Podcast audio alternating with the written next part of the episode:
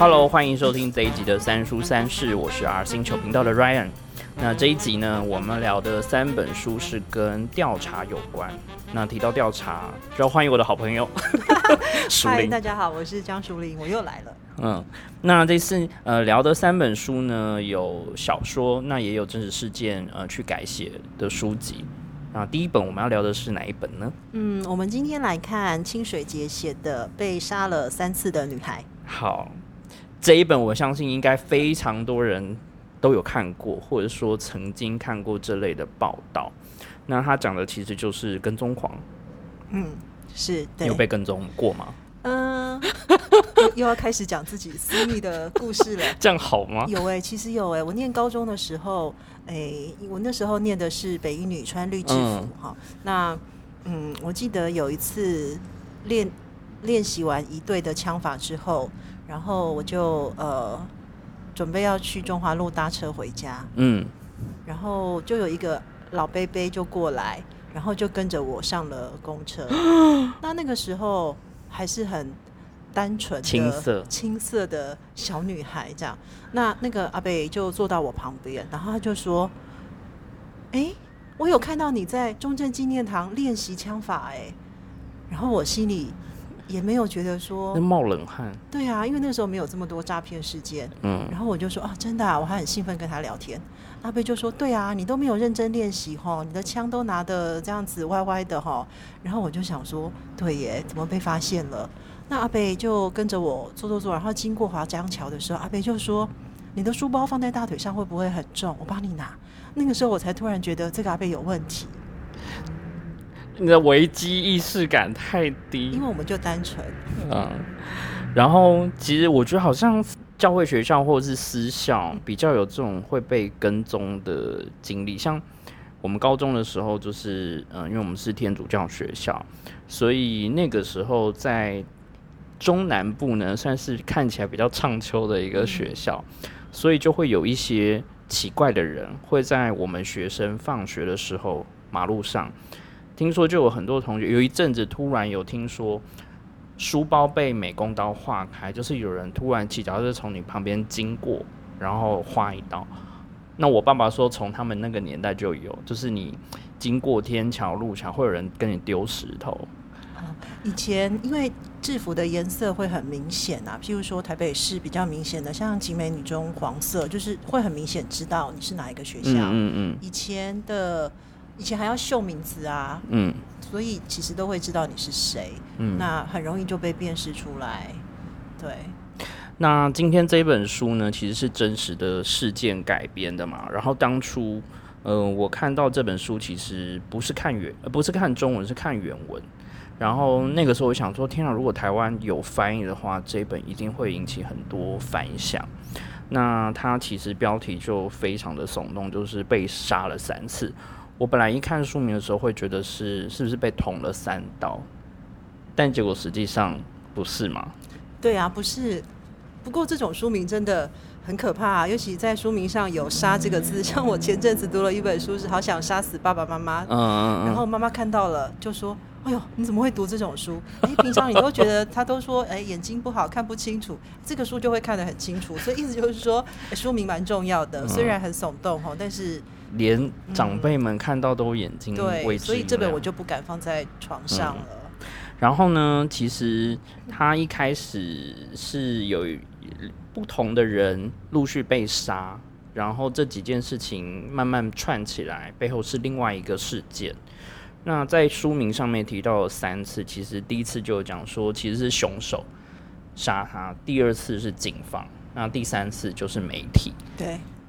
那我觉得这一本的话，我觉得甚至可以当上课教材去讨论。有啊，我上课会跟学生讲说，呃，可以怎么样透过一些比蛮写实的这种跟新闻媒体有关的小说，我们可以去看在这个故事里面的记者怎么样去呃采访，怎么样去找资料，嗯，那怎么样去下笔。甚至有哪些东西该写或不写，嗯，甚至在写这个故事之前，因为我们要，因为记者其实是一个说故事的人，对啊，那并不是你所有拿到的东西，最后都会出现在观众或者是读者看到的资料里面。它是一个不断的取舍的过程。我们在写新闻的时候会说这个叫角度，所以我们会去想说，呃，这些就是他你拿到了一，你拿到了很多的菜，你要怎么把这些菜把它炒成一盘可以吃的食物在你的面前？那所以呢，也包括说我会请学生去看，嗯，从这个这些故事里面，当你有这么多的资料的时候，你要怎你要用什么样的呃的一些呃。你自己的观点，或者是说你要用什么样的角度去取舍，什么东西该放，什么东西不该放？那该不该放的考虑的点非常的多，除了是它有没有新闻性，对，好，那呃，即便它有新闻性，但是它你写完出来之后，会不会对当事人或者是相关造成伤害，造成一辈子的伤害？因为新闻是一时的，今天的新闻其实到明天就变历史，嗯，可是事件的相关人对他的影响会是一辈子。就这一句是非常经典的一句话，就是在下笔的时候，尤其是对于记者这个身份。那其实这个故事是发生在九九年，那个时候你在哪？这个时候我仿佛就是要交代一下，说生辰那个八字或背景这样。所以那时候已经在工作了嘛？嗯，我九八年一九九八年新闻研究所毕业之后，就其实还没有毕业的时候就在自由时报上班，因为。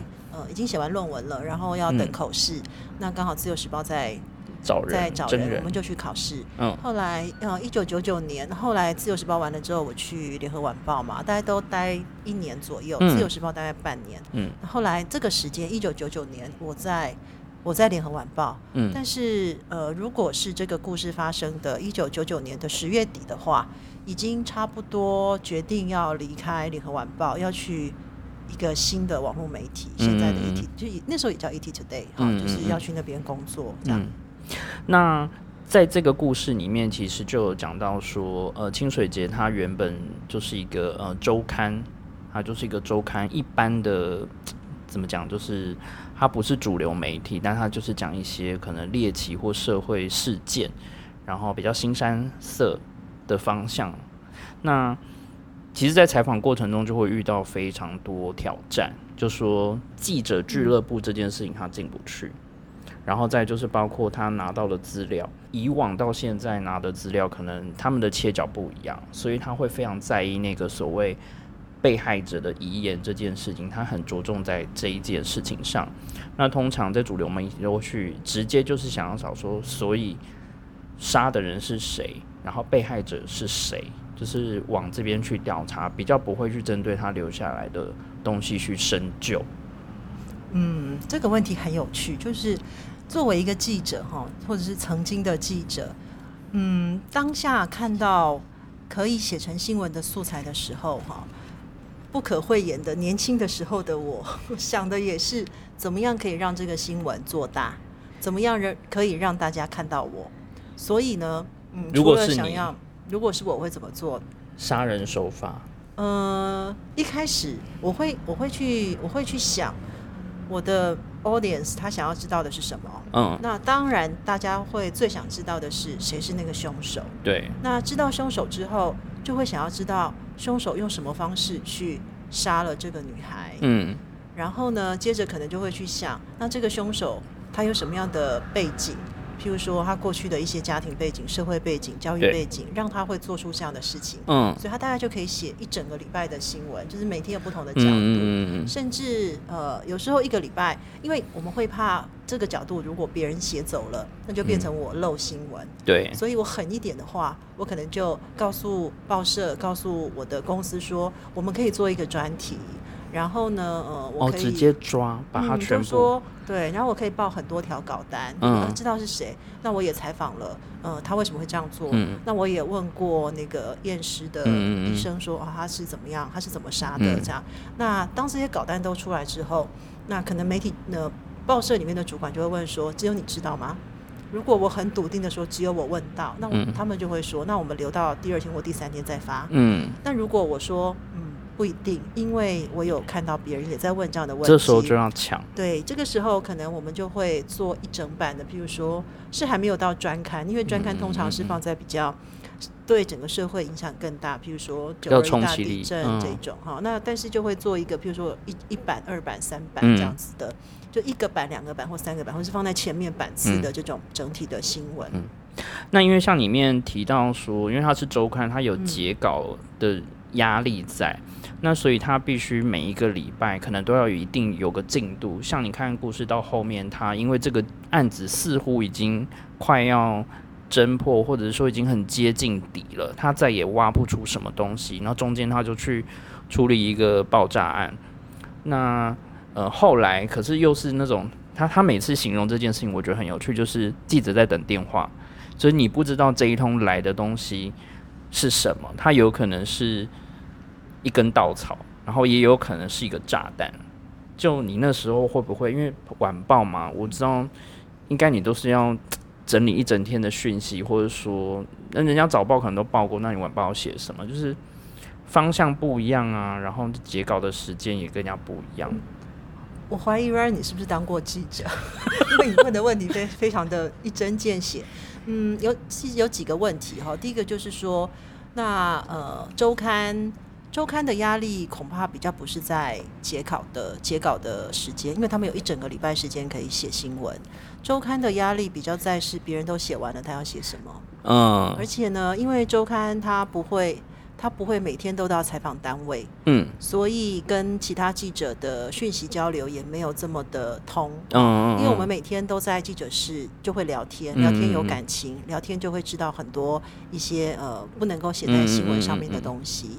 那因为每天都去，所以其实受访单位也会跟我们比较熟。嗯那周刊的问题是说，他写的东西没有那么及时。那你不及时，你就是要深入，嗯或者是你就是要写别人没有写过的。那因此，清水节的问题就在于说，呃，其实他不能够进去记者室也没有关系，因为记者室的东西其实就在那边等新闻，你第二天看报纸就会有哈。所以这是他周刊的记者可以是好处，也可以是缺点。是是优势，也可能是劣势。对对因为像其他人可能拿到就是警方这边所提供的对报告或是对对外的声明，但很明显的就是你可以看到警方公布的这些对于一般主流所谓里面提到的一流媒体，他们在报道的时候是没有办法做出任何比较有效的。新闻性就是实际实际上的那个真实，并不是像警方这边公告的这样。警方给的就是官方的讯息。对，那官方的讯息，因为它是官方，所以他如果没有在很确定的状况下，他不可以随便给。那再来就是说，他会去筛检适合给民众看到的讯息，嗯可能有不同的考考量，嗯譬如说，可能有怕造成社会恐慌，嗯也有可能是他们自己的升官嗯怕被堵住等等的，有很多东西不能讲。对清水节这样的记者来说，嗯，感觉他也不是一个是为了要让自己红的记者，对哦，他是。他真的是有一些使命感，想要你看，大家会想要知道凶手是谁，但是他会从死者或者从其他的角度去嗯想要知道说，那他嗯为什么会被杀死？就是哦周边的人的调查更深入。对，那花更多的时间。那刚刚 Ryan 还有提到，就是说，嗯，譬如说，呃，晚晚报跟日报有有时候是相反，因为晚报的新闻是它就是其实是一种循环，就是说晚报晚报延伸日报没有写到的，嗯。那日报去抄晚报早上写的，因为晚报的时间很短，其实现在已经没有晚报，已经变历史了嗯。哈。九、点到十二点是晚报发稿的时间，那嗯早上的时间其实不太会有什么事情发生，嗯。所以通常都是跟民生有关的，譬如说嗯。财价哈，譬如说股市啊，嗯。等等这样。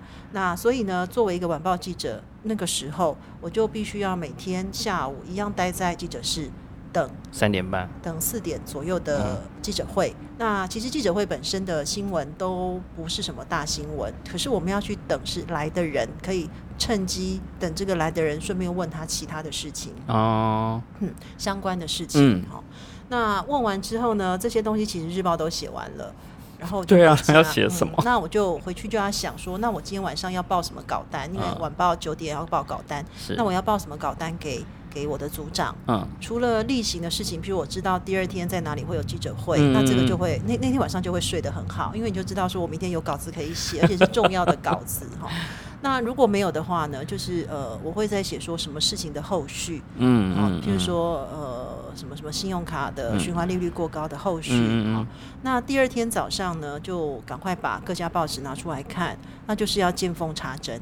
这个是一个很资深记者那个时候教我的四个字，那时候学到一些格言呐，这个叫这个叫见缝插针，就是说，诶，看到别人写了什么，那从那个字里行间去找出来说，有些东西好像还没有那么，对对对，那我就去写他没有写完的。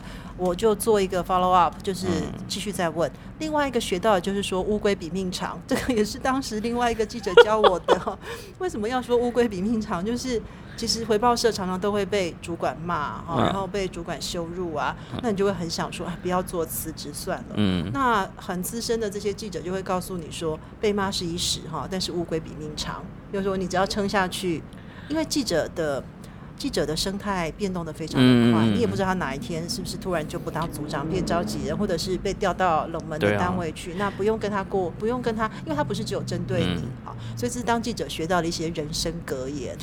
可是其实这也是说，你其实撑下去，你可以挖掘到的东西会更多。有些东西可能日报或是早报抢先，它只有报这个瞬间，好像新闻记者会开完，然后找到犯人这件事情。就不会有人注意。可是，当你如果再细心去挖的时候，就像他呃清水节，他其实这本书算报道文学吧，它里面就是沿着他在调查的时间轴一直写的很细，包括中间他写到他们家他养的小动物嘛，宠物这一块死掉的时候，就是这些都是很鸡毛蒜皮的小事，可是。同时，也是在记录一个所谓作为周刊记者，他会把很多东西巨细靡的把它记录下来。嗯，我觉得这个是当一个记者很重要的基本功吗？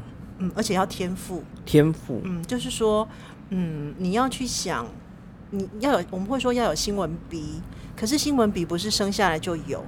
哦，这个可以培养，这要培养。那你要你要读书，然后你要去看一些发生过的新闻事件，就他可以从别的曾经发生过的新闻事件去判断说，哎，这个事件跟以前好像不太一样，不太合理。嗯嗯嗯。那你要有这些资料库，你才有办法知道说它不合理。所以我我也都会建议我的学生说，嗯，其实你要多去看一些。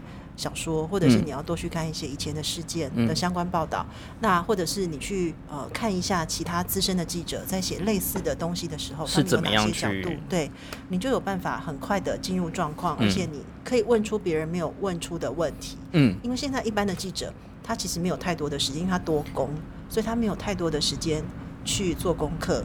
那他就必须用这种方式去让自己的问题更深入，而且跟人家不一样。有时候一条新闻，我们会觉得，哎，这个新闻别家都没有报过，它是新的。其实有时候它不是事件本身的新，它是角度的新，角度不一样就会变成一个新的新闻。是新的观点嘛？对，就是事件不可能只有一个面向。那像这一篇，呃。案子一开始的起因其实就是有人死掉，嗯，那有人死掉，一般的最普通的报道方式就会写，嗯，看似没有关联，它就是随机杀人事件。直到第二或第三件事情发生之后，他们从中间的一个小的呃线索去把这些事情串起来，然后警方这才恍然大悟，说这不是单一的案件。就是所有的日剧跟电影好像都是这种路线，就会把警方写的还蛮蠢的，但是他是不是真的不知道，其实也很难讲啊。然后，嗯，我觉得看这本我冲击很大的，不是说光只有呃事件本身的可怕，或是说在讲警方办案多无能，而是说清水节他的角色，他在这个调查里面，他其实内心有非常多的转折，就是我觉得他看。看了这个事件，去做了调查之后，改变了他去思考报道的方向。譬如说，他有提提到里面讲，其实从来都没有什么谜团，嗯，这些就是事实，这些是真真实实发生在这些被害者跟加害者的人身上，跟他们周围的人，所以没有所谓的谜团。我们刚刚有提到一个角度，很就是一一个点很有趣。我们在讲新闻的角度哈，嗯，就是说，嗯，我们在写稿的时候会去想，怎么样可以让这个新闻好看。那好看不是说我要写我要写小说，或者是我要写那种八点档，而是说怎么样它是会让民众会觉得你会想要往下看。嗯嗯嗯。那这本书里面有一个很大的特色哈，其实我在读的时候也有去反省，就是说我们会去把新闻人物刻板印象化。嗯。当我们去假设说这样的受害者他可能是有什么样的很符合这个社会里面呃。可能会去谴责他的元素的时候，那他就会这样，可能就会这样去描写这个受害者。譬如说，嗯，这个受害者，这个小女生，她是一个高中女生嘛，还是大学生哈？嗯，那她呃，在她的受害现场有看到呃一个名牌包，嗯，那就会大家就会去想说，一个年轻的女孩子身上用了这么贵的名牌包，就是警方的那一段嘛，就是说就是要去一直到后面。引导大家去思考，说或者去去等于就是说，你去议题设定啊，去设定这个角度，就是说他是一个他会被杀死，可能他自己也要负责。你有先入为主的观念对，那这个那也是一种去责备受害者啊，就是 blame the victim 的那种。对，那这样子的设定，其实我们也都知道这样子不好。对啊。可是嗯，有时候新闻的速度非常快。那如果用这些已经既定的刻板印象这种框框套进去的时候，一般读者很容易进入状况。就像当初警方接到报案的时候，他们即便是后来做了篡改口供这件事情之外，他们在对于来报案这个女生的刻板印象，就觉得说，你现在来报告说，你现在来报案说这个人跟踪你，可是你收了人家这么多的礼物。那是不是你自己也有怎么样怎么样？他就是一个很刻板的印象。对，那我觉得记者很重要的就是说，记者也是凡人，所以记者，而且现在记者年纪很轻。我想清水节会对这个故事非常的有感觉，是他自己的，我不知道他女儿是怎么过世，但是他也失去了一个女儿，所以他应该是一个有点，就是他其实有点年纪，嗯，那他看事情的角度。沧桑了啊，所以他反而可更可以去反省，说我们看到的事情的表象不是只有表象这样。可是当一个就是说年轻的记者，我我一直觉得说，嗯，一个好的记者，年轻的时候他没有这些经历跟经验的时候，他真的就是要靠。去看前辈记者，或者是去模仿，或者去学习这些资深的记者怎么样去跑新闻。嗯，那用这种方式来弥补他因为年纪或因为资历不够的这个缺陷。那等到年纪到的的时候，他已经有之前的这些看过的经验，跟他自己的经验，他就会是一个很好的记者。那这边其实就想要问熟林啊，就是关于。在记者在做调查的时候，有哪些必备的工具？嗯，就除了刚刚要去看前辈写的文章之外啊，试着找出一些呃有趣的切角，或是你可以让这个新闻报道看起来更容易吸引人的注意之外，有没有其他？刚刚那些，我觉得那些都是很基本的，但是呢，是很难马上可以得到的。所以呢，其实我都觉得记者也要去上一下研究方法。是说，是资料搜集的资料搜集，对，嗯，因为要看你，你要你面对的这个新闻事件，它需要你怎么去收集资料。嗯，譬如说我之前一直都在跑财经，那我跑财经新闻，我需要搜集资料的方式就是。我可能要去读懂这些报表数字，数字。那我当然要先做功课，我要看得懂这些经济成长率或什么，他们代表的意义是什么？哈，那我就像最近那个因为疫情嘛，所以大家开始闲在家里没事，就开始关注股票，然后台积电，那就是让很多原本对股票没有兴趣的人都想说，我要不要现在就是 king king 嘞买一张？因为看起来多好，我其实遇到很多身边的人，以前都不是那么认真在看股票，突然就让他有个契机点学会说啊，我就来研究看看。我身边是很多人本来不做饭的，结果现在都研究怎么做饭，大家都在脸书上或者是 IG 上面贴出来分享。对，那我要说的就是说，嗯，调查的方法或者是找资料的方法，嗯，记者平常。我们有学生也是要学统计啊，哈，也是要学一些嗯。找找找资料的方式，数据分析等等，对。但是我真的觉得记者就是要随时，你要与时俱进。好，你要，比如现在都都用，大家都用大数据。嗯。那如果今天疫情中心告诉你说，哎，我们这个根据大数据的结果出来的，你不懂，那你根本不知道怎么样去。而且不是只有懂这个这个过程，但不用自己去抓那些资料爬虫。但是你要知道，大数据对，然后大数据可能也有它的一些问题啊。因为现在开始有人会在说，哎，这些大数据其实怎么样？怎么样？就是说每一个方法都有好或坏。那这些都是我们可以。呃，应该是说比较容易去学，只要你愿意学，你就会学得到的。嗯那你也可以用，比如说比较人类学式的去去参与观察哈。那当然卧底这种就不太好，因为它有新闻伦理的问题啊哈。所以这些其实我们在学的这些研究方法，这个都是我们可以用在新闻采访的时候可以用到的。那这些都是你学，就它是一种 technique，它是一种技术，你学了之后会有。但是我还是觉得这个人的潜质或人的特质哈是最重要的，因为你要有那个心去学这些，而且你要知道说你学这些它不会有立即的效果。嗯，我觉得这边除了就是学习之外，其实它就是很简单，就是人际。就你当一个记者，你不可能到处去跟人家交恶，你是尽可能与人为善，但是那个善。不是所有人都是真的善，他有可能是伪善，因为他为了得到新闻素材，他可能不择手段。可是换个角度讲，他其实就是在累积自己的人脉跟情报。其实他做填调的方式，有人是非常用学者或学术方面，哦，我用人类学的角度去观察这个事件。但有些人是抱持的一种，就是我觉得这边就是有鬼，或是他一定有什么的这种可能，呃，阴谋论的角度去看。那这也是一种。呃，调查的工具方法，所以这就是我刚刚在讲，就是说 记者要培养那个新闻鼻，你要闻得出来说这个不太合乎常直觉。那刚刚 Ryan 讲说，呃，要与人为善，这个我有在反省，就是说 与人为善要花很多时间呐。好，比如说在记者室里面，那大家就是聊天打屁。那我就会觉得说，我花这么多时间哈，跟大家在讨论说，哎，那个财政部记者是今天有人来卖衣服，哪一件很好看？其实你觉得不好看，但是你还是要跟大家说，哦，很好看，然后就跟着大家下去，因为你要交朋友，你很怕说大家都有这个，因为有时候你可能进去记者室，大家都不讲话，都在拼命打稿，但是你从别的单位回来，我可能去别的现场回来，只有你不知道这件事情。那如果你跟大家打好关系，对，你就如果跟大家打好关系，他们就会说，哎，赶快来写书，你赶快来写来写，我们在写什么稿，你赶快写。报回，不然你先报稿单，不然等一下被被被骂，那你就会觉得很温暖。就是有种呃，就是怎么讲，伙伴吗？对，就是说你你会知道说你很很有安全感。我今天如果不在这个线上，我在另外一个线上，我也不会漏这边的新闻。嗯，那就大家互相帮，有种默契在。对，可是呢，这样的结果是你只能做到不漏新闻，可是你跑不到独家。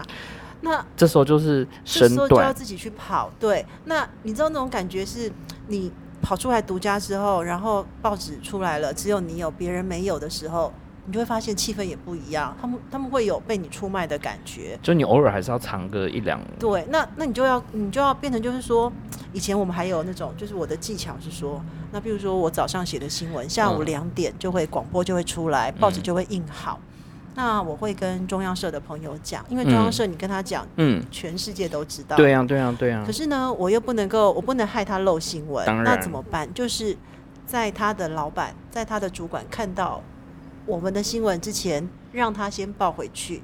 所以我会在一点半以后，我知道报纸也印了，我知道敌对报都印了，而且那个时候没有什么网络新闻，所以不用不用抢，不用抢。那我只要确定说一点半报纸都印了，那时候有中晚有自晚啊，有情报，我知道说啊别人都印了，那我就会跟中央社的记者讲说，我刚刚看了什么，我刚刚写了一条什么新闻，我们可能会做大，但其实新闻没有印出来之前。也没有人知道他会在哪里，会做大，然后会做小这样。但是呢，我要让他知道，说我可以告诉你的，我会告诉你。那我就会跟他说，哎，我写了这样的新闻，那我们可能会怎么样怎么样做？那你要不要先跟公司讲一下？他就说，好好好，谢谢你。所以呢，他可能会在，我就说，那你可不可以两点？中广，因为中广以前会播两点的时候会播晚报新闻。我说你可不可以在中广播两点的晚报新闻之前，你可以跟公司讲，但是等他们报完之后，你再发稿，你再写稿单。那这样子，我的公司知道说我没有漏新闻，我是独家。嗯，你的公司也知道说你不是在补新闻。对。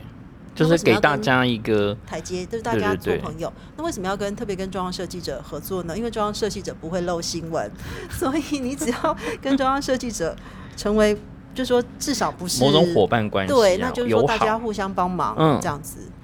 那其实书里面也有提到像这样的关系，就是呃，送印了没？要印之前，那这个东西刊出去是不是真的？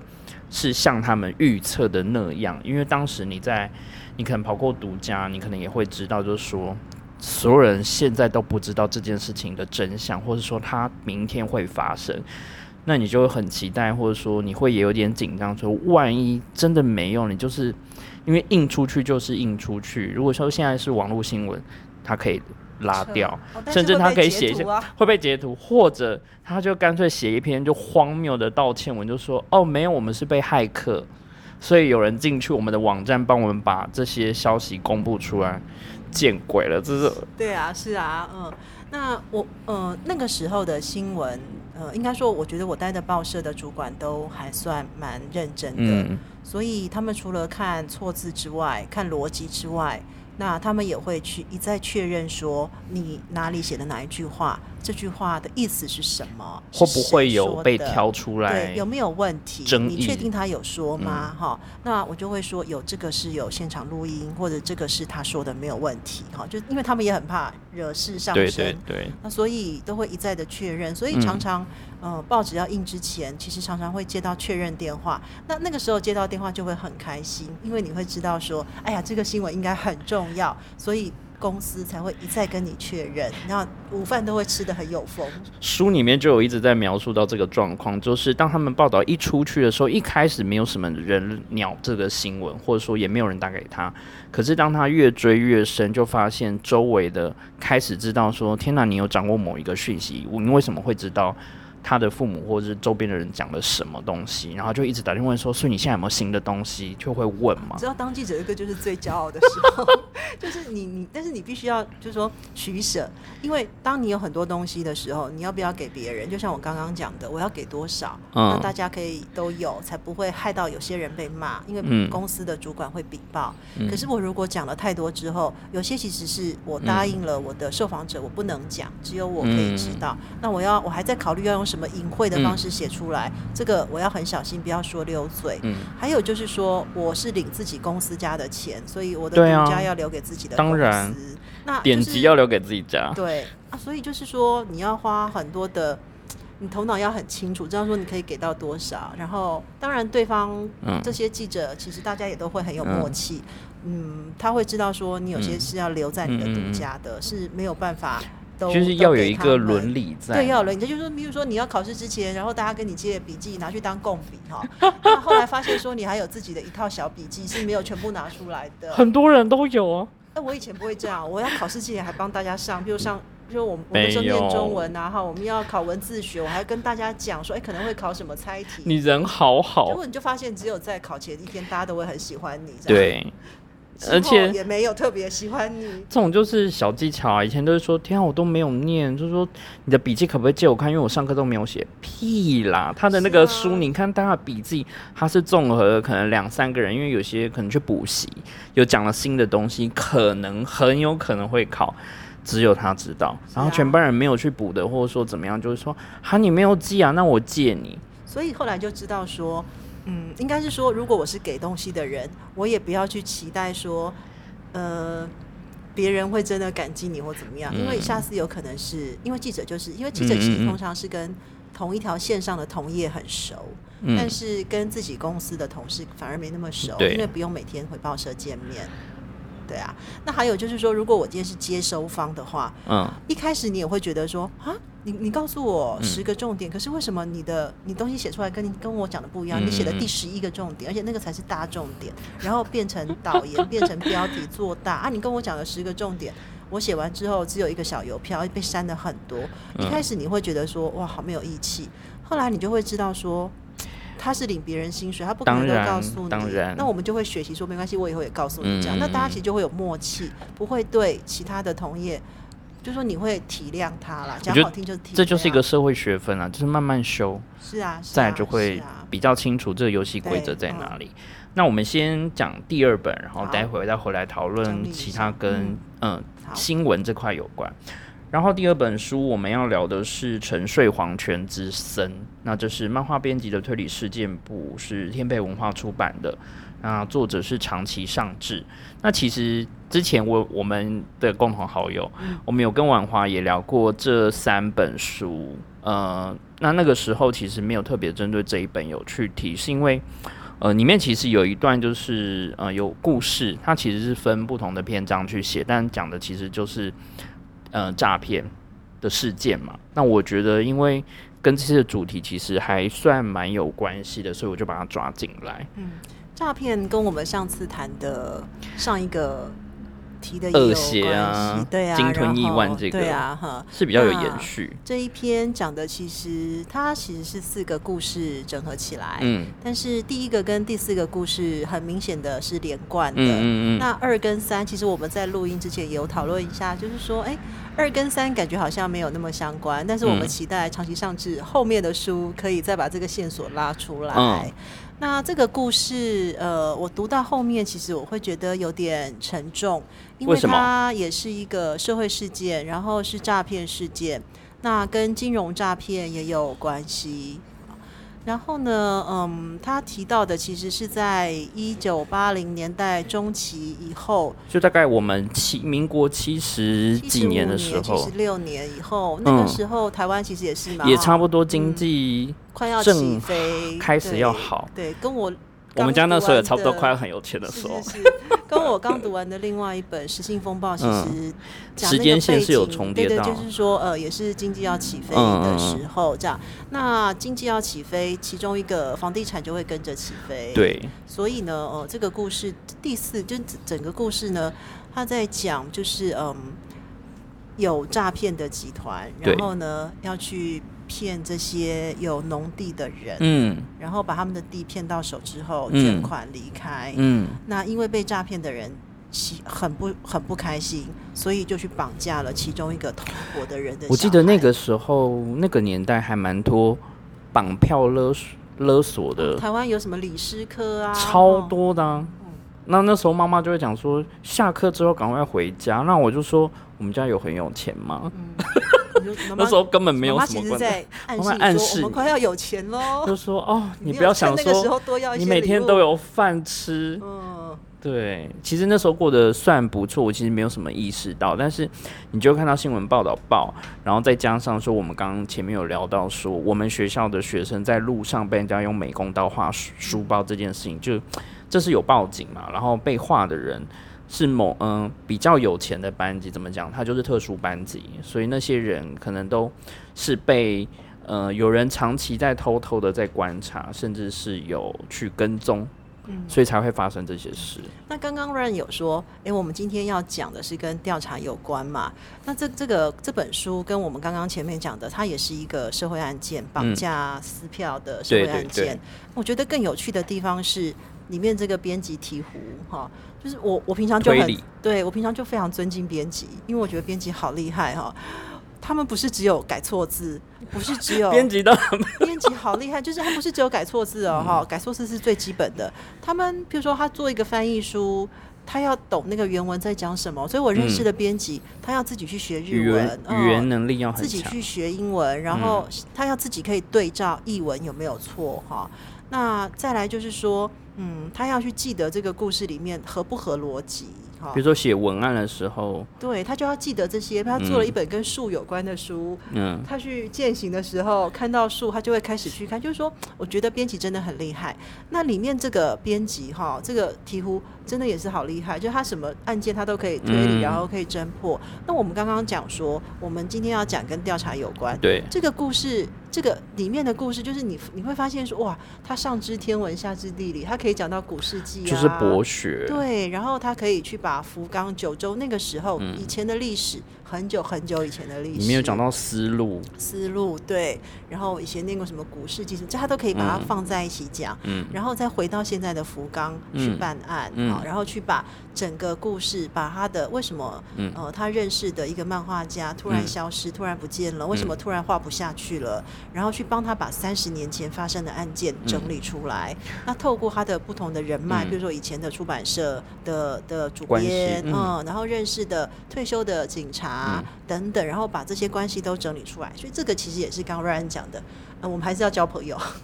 我觉得他，嗯，虽然职业不同，虽然看起来是编辑，可是他某种程在某种程度上来说，他其实跟记者有一种异曲同工之妙，就说他必须要去做调查，就是你书稿子来。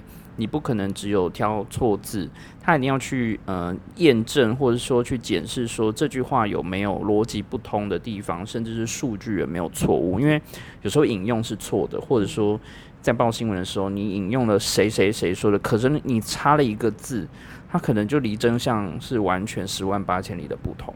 那编辑好像就是在抽丝剥茧，他把主要人物挑出来，他也是要呃在文案写的时候，必须要找出这个。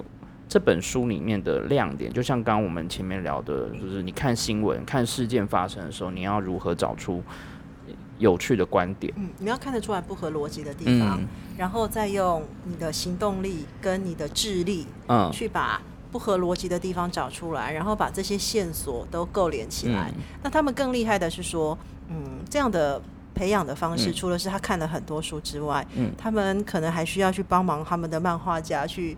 架构，嗯，整个的故事大纲，对，所以他要很，就是他除了要见微知著，他也要去，就他也要见树，也要见林。我就觉得啊，编辑真的好厉害。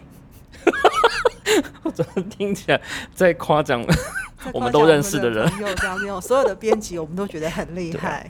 然后这本分四篇，那中间有两篇讲的跟，嗯，我觉得他是提到一个调查很重要的。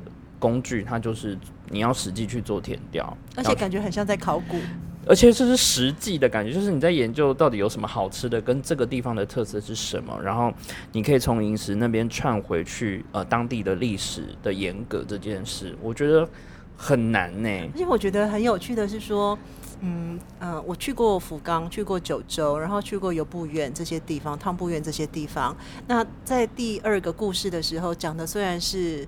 呃，比较古老的那种，你好像在读那个史前史的那种感觉，但是你就会想说，哦，他讲的这个地方其实就是你去过的哪里的哪里这样哈，然后台湾也有出现，好像，那你就会觉得说，哇，你读起来会觉得很很很有趣哈。套哥现在比较常说的说法，就是他好像就是一个老司机，他就是带你去，呃，做填调之外，他用他的故事或者说小说家用他的方式带你去认识这个地方。的过去的历史跟现在发生的事情，对，他就是一个上知天文，他知道吃的，他也知道漫画的这些细节，然后他也知道做填调的方法，那他也帮助过呃漫画家如何去更进入到故事，或者是挖掘一个新的题材。所以哦，其实如果要看这一本的话，我都会建议说三本要一起看，一定要一起看，一起看，对，对啊，这样我们两个感觉好像在卖书直播。但是就是很想要推销给大家，因为就很好看嘛，哈。嗯，那这本最后呢，我觉得就像我们刚刚开开录之前有聊到的，其实结尾的故事，你觉得是一个非常沉重？我觉得很沉重，所以坦白说，我看完那个结尾之后，我就要去找轻小说跟漫画出来看一下，要稍微就是转换一下。对啊，因为它是一个让人家很难过的一个三十年前发生的一个凶杀案。那。小说虽然是虚构，可是真实的事件其实它是会一直留存在这些当事者，甚至是周围的人的心理。那在最后的故事，我觉得就是有提到一段，就是刚聊的那一段嘛，就是讲说，其实他们在很小的时候曾经参与过，就是呃要弃尸这件事，可是因为他们年纪还小，其实。对于很多东西的判断，甚至认知都还没有那么完全，所以这件事情，因为像我这阵子都在写实案改写的文章，其实很多小朋友是不晓得他当下在参与的那件事情是就是在犯罪。譬如说我写过一个老大跟老二，就是长男跟长女去参与了他们的弟弟妹妹的那个所谓掩埋尸体的这个过程。爸爸就说：“哦，你就去拿个杯子去挖土，挖一个洞。”然后他们就是年纪还小，不晓得挖那个洞是要干嘛。然后哥哥还跳下去，就是说：“嗯，爸爸让他下去量那个洞，是不是可以放得下一个孩子尸体的大小？所以他量长宽高，就叫哥哥下去。那妹妹只记得说，因为天气很冷，那那个土其实很难挖，因为都结冰，所以你很难用一般的工具去挖洞。所以对于小朋友经验，只有这样很难挖。爸爸叫我跳下去。”那实际上他们是参与了自己的弟弟妹妹的，所以 Ryan 现在讲的故事，这是真实的事件。书里面的第四个结结尾的结尾，我觉得这个那你要看三本漫画才有办法可以平复哦，我看一本就好了。看完这个故事，你就觉得是很有即视感。嗯，真的。然后第三本我们要聊的书是《人蚁之家》，那这是前阵子刚出版的新书。然后这一本其实也是提到了，嗯，跟媒体有关。那你看完的时候有什么特别的想法？嗯，这本我看的时候最大的不舒服的感觉，哈，真的是不舒服。就是说，嗯，还是要讲到刚刚讲的，我们怎么去框架一个人，嗯，因为这个故事里面有一个主角，他就是呃，家庭的背景等于是我们会觉得他是一个好家庭出身，嗯嗯嗯，爸妈是医生。妹妹也在念医科，嗯，那她也是念一个很好的师大，长得也不错。所以呢，当她而且有钱而且有钱。那当她参加社团，那个社团是要去帮助一些迷途的少女的时候，这一切看起来看起来都非常的对，看起来都非常的理想跟正常，充满善意。对，但是事实上，他有可能是凶手。那在报道的时候，在写。在决定要怎么去报道这个事件的时候，我就记得里面呢，他们呃媒体就有两套的剧本。对，因为那个时候他跟另外一个大家觉得可能是凶手的人啊，这两个人同时都被抓进去。嗯，那其实呢还没有证据可以显示，嗯，这个家境好的男生跟另外一个另外一个的的另外一个的主角，他的家境就是妈妈曾经妈妈其实是在呃做性交，妈妈是性交易者。在酒店工作，对，在酒店工作，然后有在家里自营作业这样。那他就是保护自己的妹妹，然后妈妈只要有客人来家里，他就把妹妹带出去。带出去。那所以呢，呃，大家就就说媒体就有一个先入为主的观念的看法，就说那凶手比较可能是这个第二个第二个男生哈。那很很有，其实真的是很有趣，就是说。在还没有还不确定，警方还没有告诉大家说谁是真的杀人凶手的时候，为了要抢新、抢快、抢完整，其实已经做好两套不同的剧本。好，那报道的剧本，一个报道的剧本呢，其实就是他们其实会，他们因为他们也不知道到底谁是嘛，所以他们就会想说，那先做哪一套？嗯，那。就是先做第二个这这一套嘛，因为他觉得这个，即便你出来不是他杀的，因为他没有社会资源，嗯，他也没有妈妈会出来帮他反驳，或是也没有妈妈会出来帮他去告媒体，所以这件事情就会比较好容易处理，对，因为他好欺负，他来说，那第一个男孩子他们就不太敢写，就不太敢去断定他是那个凶手，是因为如果今天媒体误判了，很有可能。很有可能，这个这个这个男生的爸爸妈妈就会出来告媒体，好，而且也比较不符合一般民众或一般观众认为的可能的凶手的形象。但是很有趣的是说，哎，这个媒体电视台其实也很认真哦，他们也有去采访第二个比较弱势的这个男孩子的。的邻居。后来发现，那个商店街的人都认为说：“哎，这个小孩人很乖哈，然后不觉得他会做坏事，因为他就是小时候会偷东西。但他偷东西，他们都可以帮他找到正当的理由，因为妈妈没有好好照顾他们。那他偷东西是为了要让要让妹妹吃饱，甚至连他最后一个工作离开那个工作之前，工厂。”对，那个工厂的保险箱的钱不见了，那他然后他就离职了。对，那一般就会觉得说他是畏罪潜逃。可是那个工厂的老板认为说不是，绝对不是。对，他说他要离开之前，他跟他跟同事借了一笔小钱，他还很认真的把钱还给那个同事，然后还谢谢他。他说真的要捐款潜逃的人不会连这个小钱都还，所以媒体会发媒体就发现说，哎，我们这套剧本做不下去。这个我也会想到，就是其实当我们听到哪一个政治人物啊，嗯，可能快要过世的时候，嗯，会写马上就会有这么多的。悼念啊，这么多的回忆都出来，或者电视台都准备好，都准备好了。因为他今年二月就住院啊，所以其实对，其实都是这样啊，都有人在那个线还在。对，那会有误传这件事情，绝对不是子虚乌有，这不是空穴来风。其实我我当过记者之后，我都会觉得说，没有什么新闻是真的误传，即便是那种八卦新闻哈，你就是说，哎。哪一个女明星突然又出来开始工作了？我我现在也不用看新闻，我就知道说啊，快要离婚了，对啊，开始自食其力嘛。所以最近那个张清芳的新闻也是，张清芳那个就不知道了。那就是说，嗯，他们就会有这些，其实就是说，你可以看到这本书很有趣的地方是，你可以看到电视台哈怎么样去做新闻，嗯嗯，那真的就是非常的写实的做新闻的方式。然后因为里面提到了，嗯，自由记者。那其实这个记者的角色身份，就他挖掘新闻的方式，跟清水节我觉得有一点点接近。那他的确都是去，呃，证据都在你的面前，但是他就是觉得应该有别的东西，然后他可以给，嗯，给出来的东西不一定是那么完整，他还在还在看，还在探。哦，而且讲到这个，我又想到哈，我那个时候。要当记者的就考进自由时报，那我们就要选不同，就要分配路线嘛。然后在面试的时候，他们问我说：“哎，如果你进来，你想要跑什么线？”对，我就说我要跑社会线，社会运动哈。然后是真的那种街头社会运动哈，不是那种运动的。然后他们就说：“啊，你是女生不适合。”为什么不适合？因为他觉得跑社会新闻。风险比较高，怕我会有危险，因为那时候比较年轻吧。现在就觉得说啊，一个一个啊上去跑应该没有关系，没有，他们就会觉得说，哎，社会新闻通常都是男生在跑，尤其是媒，尤其是平面媒体啦。而且社会新闻的内容都会比较冲击性比较大，你可能要跟警察打交道，然后那时候你怕守在警察局。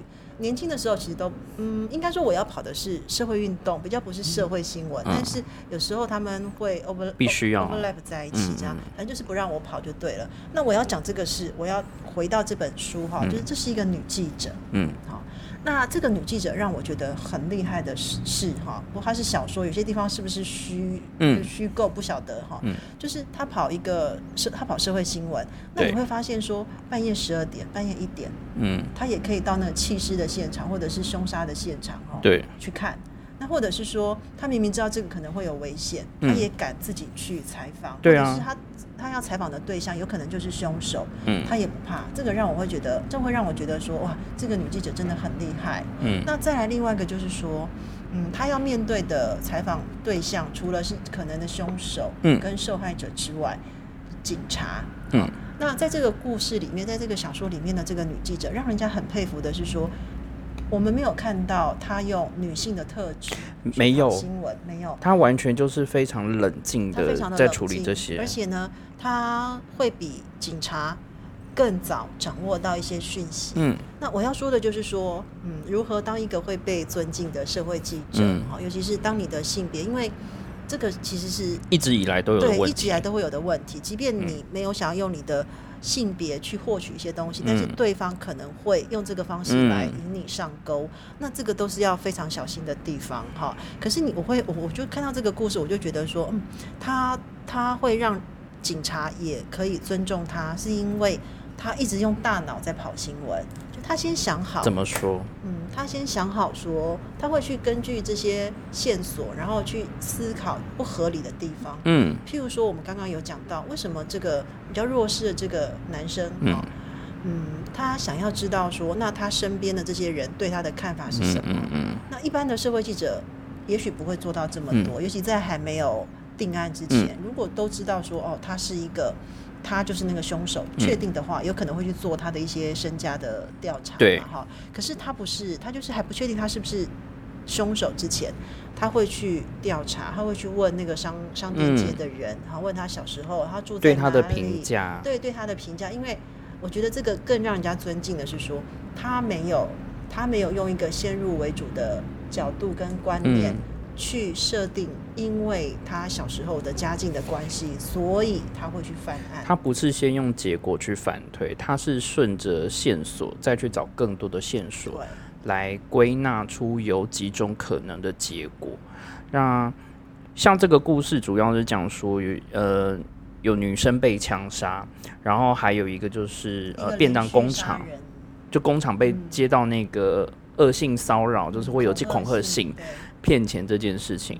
那里面的手法其实它不是太新的手法，它就是很常见的诈骗。但是里面提到很多，也是跟我在整理真实事件是感觉很像，就是他们的父母都没有时间照顾他。那妈妈同样是从事性交易，女儿也因为这样子。就也从事性交易，其实它会变成是一种很像轮回。那你去越挖的时候，大部分人就会觉得说，这个女生会去做这个工作，就是因为她喜欢钱，她喜欢奢侈品怎么样？可是你再去挖的时候，其实她妈妈就是这个样子，甚至从很小就逼她说：“你不要上学，你就是去给我工作。”或者甚至只是妈妈的客人来家里，然后。妈妈就让女儿去坐到客人的大腿上，对，然后放他们两个在家里。对，那你想也知道可能会发生什么事情。嗯，所以这本这本书，这个这个故事好看的地方，除了我真的非常强烈建议。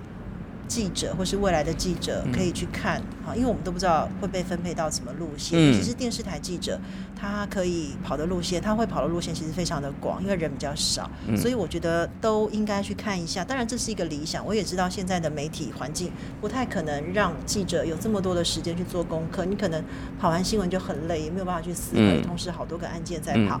那这个是在新闻的领域。另外一个就是看这本书的时候，其实会有。很强烈的，嗯，你会觉得说，你你不知道该怎么办，很无奈，好像妈妈做的这样的工作，那小孩也没有办法去改变什么。然后你这个主角，其其实就是那个弱弱势、比较弱势的这个这男生，他一直很想要改变什么，他希望妹妹不要跟妈妈一样，所以他让他念一，他他让他去过一般的生活，去念一般的中学，想办法赚钱。对。然后自己去做坏事都没有关系，然后妹妹欠了几千万的日元的这些债都签给哥哥，哥哥去还都没有关系。他只是不希望妹妹跟妈妈一样，可是最后还是一样。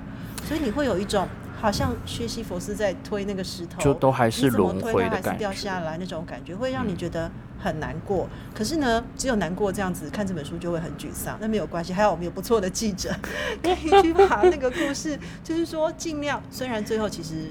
他是凶手之一啊，但是，嗯，他就但记者有去帮他找出来各种不同的这种别人对他的看法，就是至少我们可以去，不是一开始就是用这种 stereotype 去定罪一个人。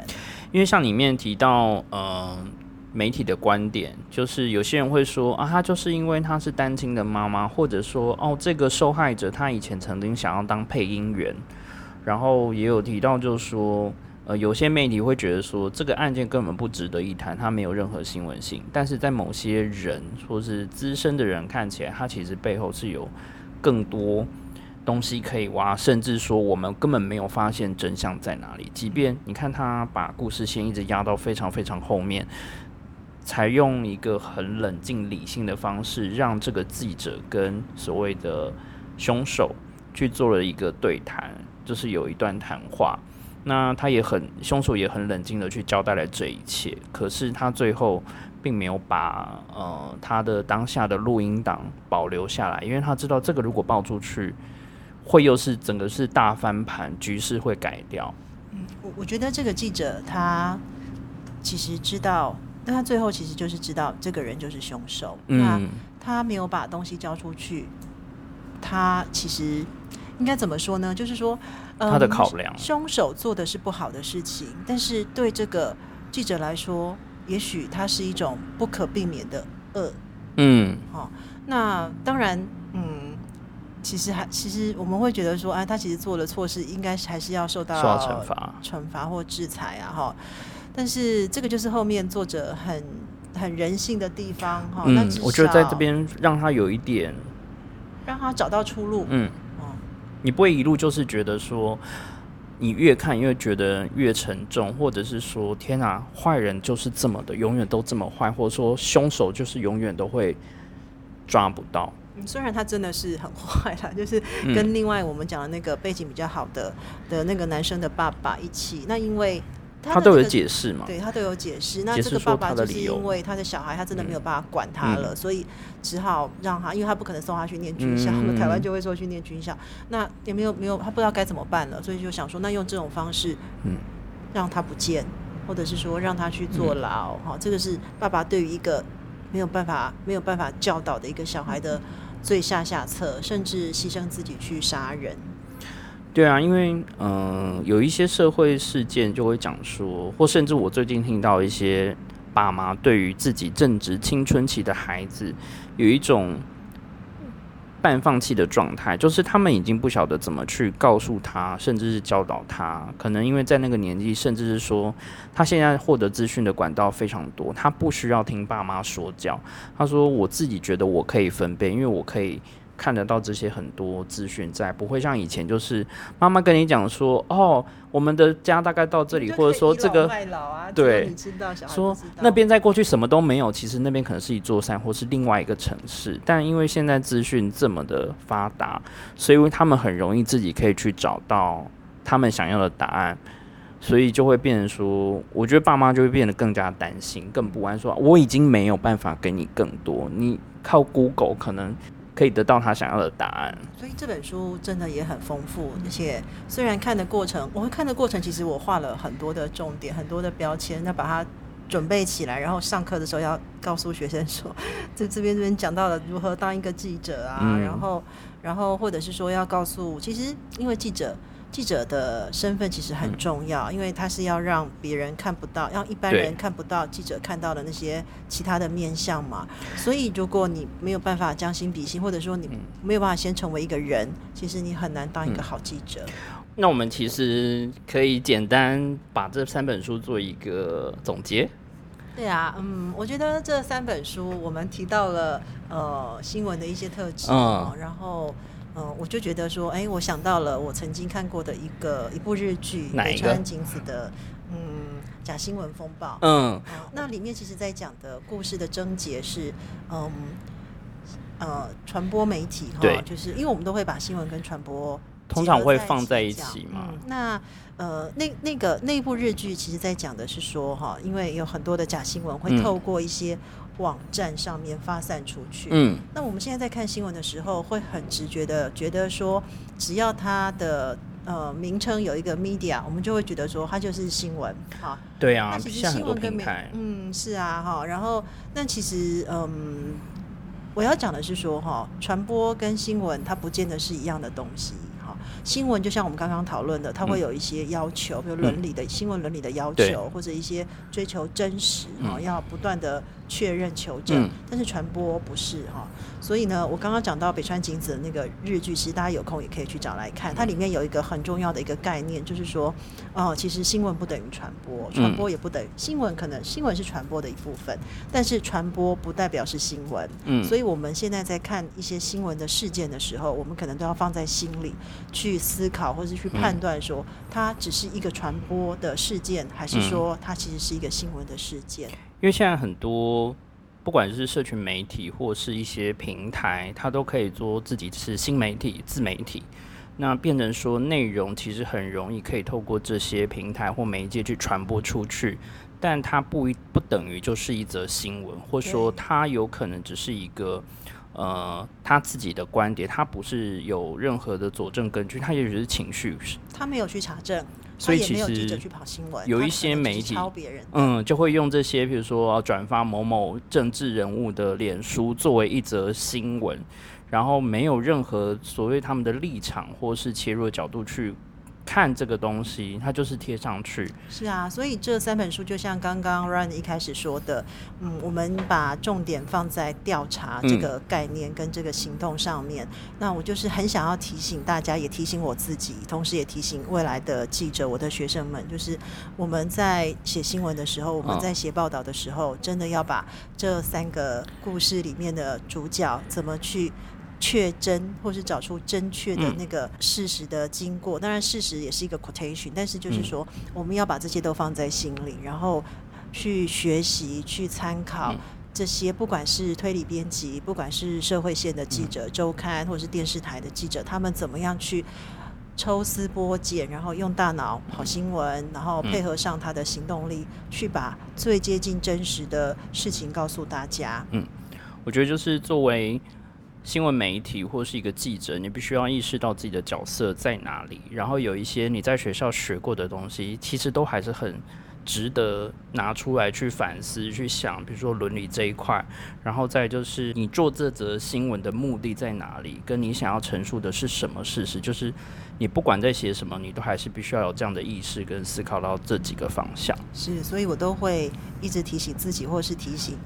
我可以影响到的人，对，就是要先做人，再做记者，先当一个好人，再当一个好记者。